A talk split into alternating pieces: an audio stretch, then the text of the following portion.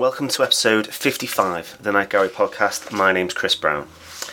Today we're going to be talking about Quoth the Raven. It's the third and final story from episode 12, season 2. Written by Jack Laird, directed by Jeff Corey, and it's a short one. It's only 1 minute and 48 seconds long. From the pen of Edgar Allan Poe, uh, more or less, Quoth the Raven. So it's Edgar Allan Poe, and he's sitting in his desk, and it's dark. Some would call it midnight, maybe. No doubt it's a bit dreary. And he's he's sitting there, and he's writing about a bird, a raven, in fact, that seems to be uh, roosting above his chamber door. Uh, occasionally distracts him from what he's trying to do, which is write this poem. And he's struggling. He's struggling. He's got writer's block while I pondered weak, and, and he repeats the phrase, while I pondered weak, and finally the bird has had enough and squawks at him, weary, in a mocking tone. Weary, dummy, it's weary. And uh, finally spurns Mr. Poe into action.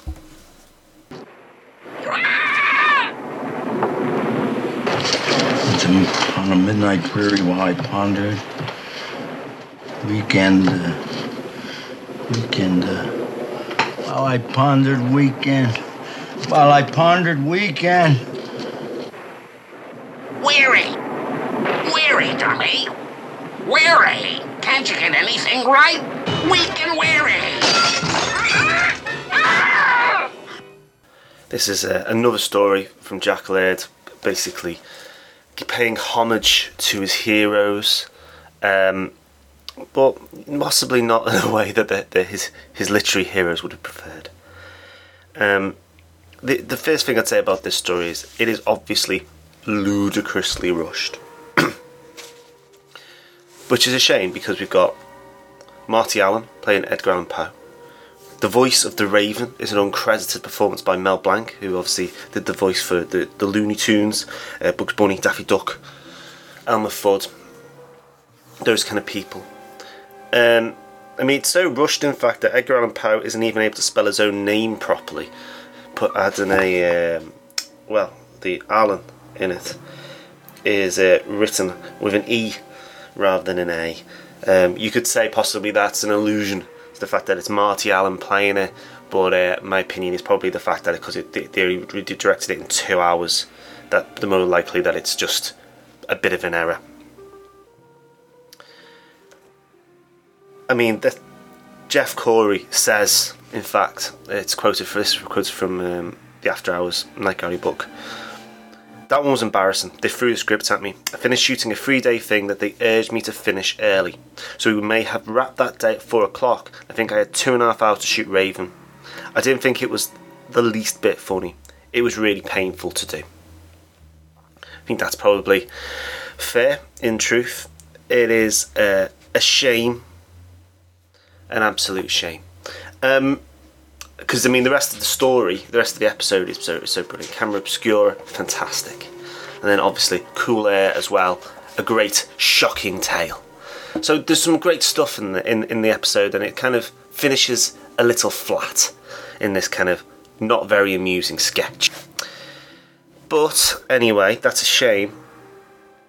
But there is a little bit of something interesting in it as well.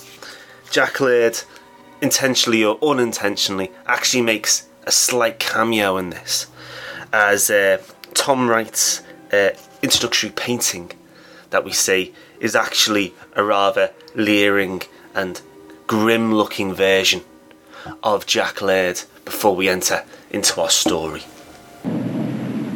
Once upon a midnight dreary while I pondered. So, that's uh, we're keeping this very short today, but um, you know it's a short story, and I, I, don't like to overrun particularly too much when it's these kind of things that are just so throwaway. I mean, there's only a couple of points you can make really about it. Um, you know, you can't really expect Marty Allen to do much else with the material, considering how, how flimsy the material actually is. If you want to get hold of us, you can do. Uh, the easiest way is through email, chris at twilightzonenetwork.com. You can go to our website, www.twilightzonenetwork.com. Uh, there's our links to our Facebook and our Twitter page. You can also leave comments on any of the articles. There's also a new run that we're doing of historical pieces, of uh, things that were happening at the US at the time that we feel um, influenced the, the stories of Night Gallery. Those stories are uh, written by Martin Sloan and if, uh, if they're not on the front page, if you click, look on the right, they're under the name Walking Distance, which I think is a, obviously a Twilight Zone, Twilight allusion to the uh, the idea of looking back at the past to learn a bit more. Uh, so they're really good. And they're just like nice little touches about how they are, you know, how the history and the events of the of, of, of, of that was happening at the time influenced Serling with some of his writing. If you want to get hold of me personally, you can do at, at orange underscore monkey. Um, I always say hello if you say hello to me. Um, uh, next week we are dealing with a well, it's a Christmas story to be fair. Um, there's a touch of Christmas about it anyway. Uh, the Messiah on Mott Street, um, which is a great little tale, a lovely Rod Serling original story. Um, just really good, really good. Uh, it's a shame I didn't get a chance to do it before, you know, around the Christmas period. But uh, even so, it's a really great tale to cover. So, until next week, take care, and I'll speak to you soon. Bye.